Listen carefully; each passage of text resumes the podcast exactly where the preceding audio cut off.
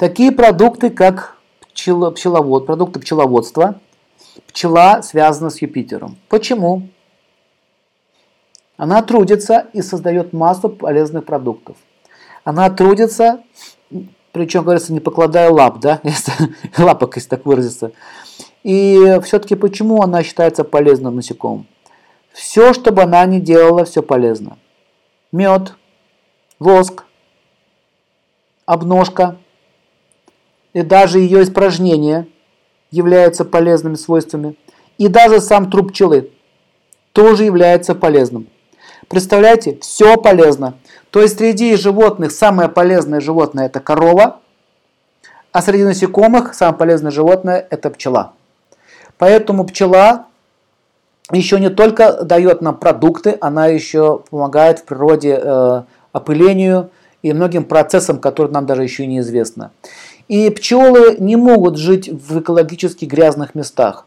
Кстати, сейчас заметно исчезает популяция пчел. Если пчела вымрет, начнутся серьезные катаклизмы. Так же, как и коровы. Рано или поздно все-таки люди добьют коров, и мы останемся без такого уникального продукта, как ги и молоко.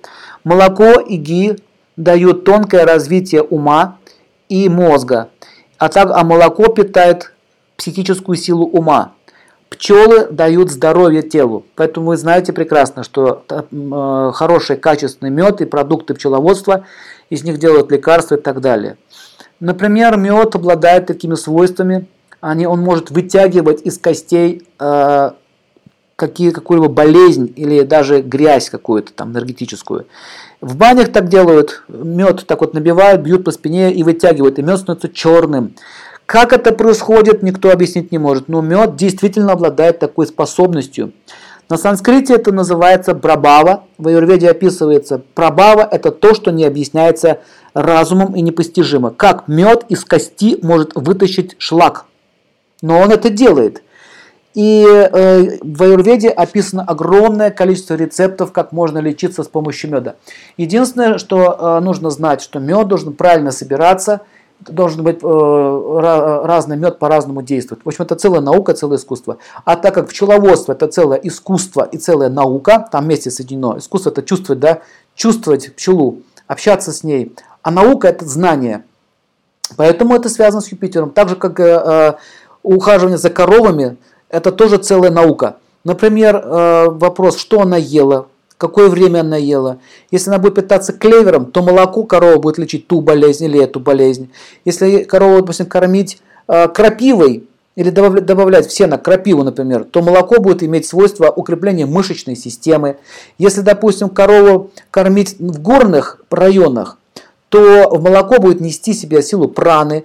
Если, допустим, корову кормить э, диким там, луком, черемша, например, то молоко будет обладать антисептическим свойством, но будет горькое при этом – то есть молоко можно сделать горькое. Представляете? Молоко горькое.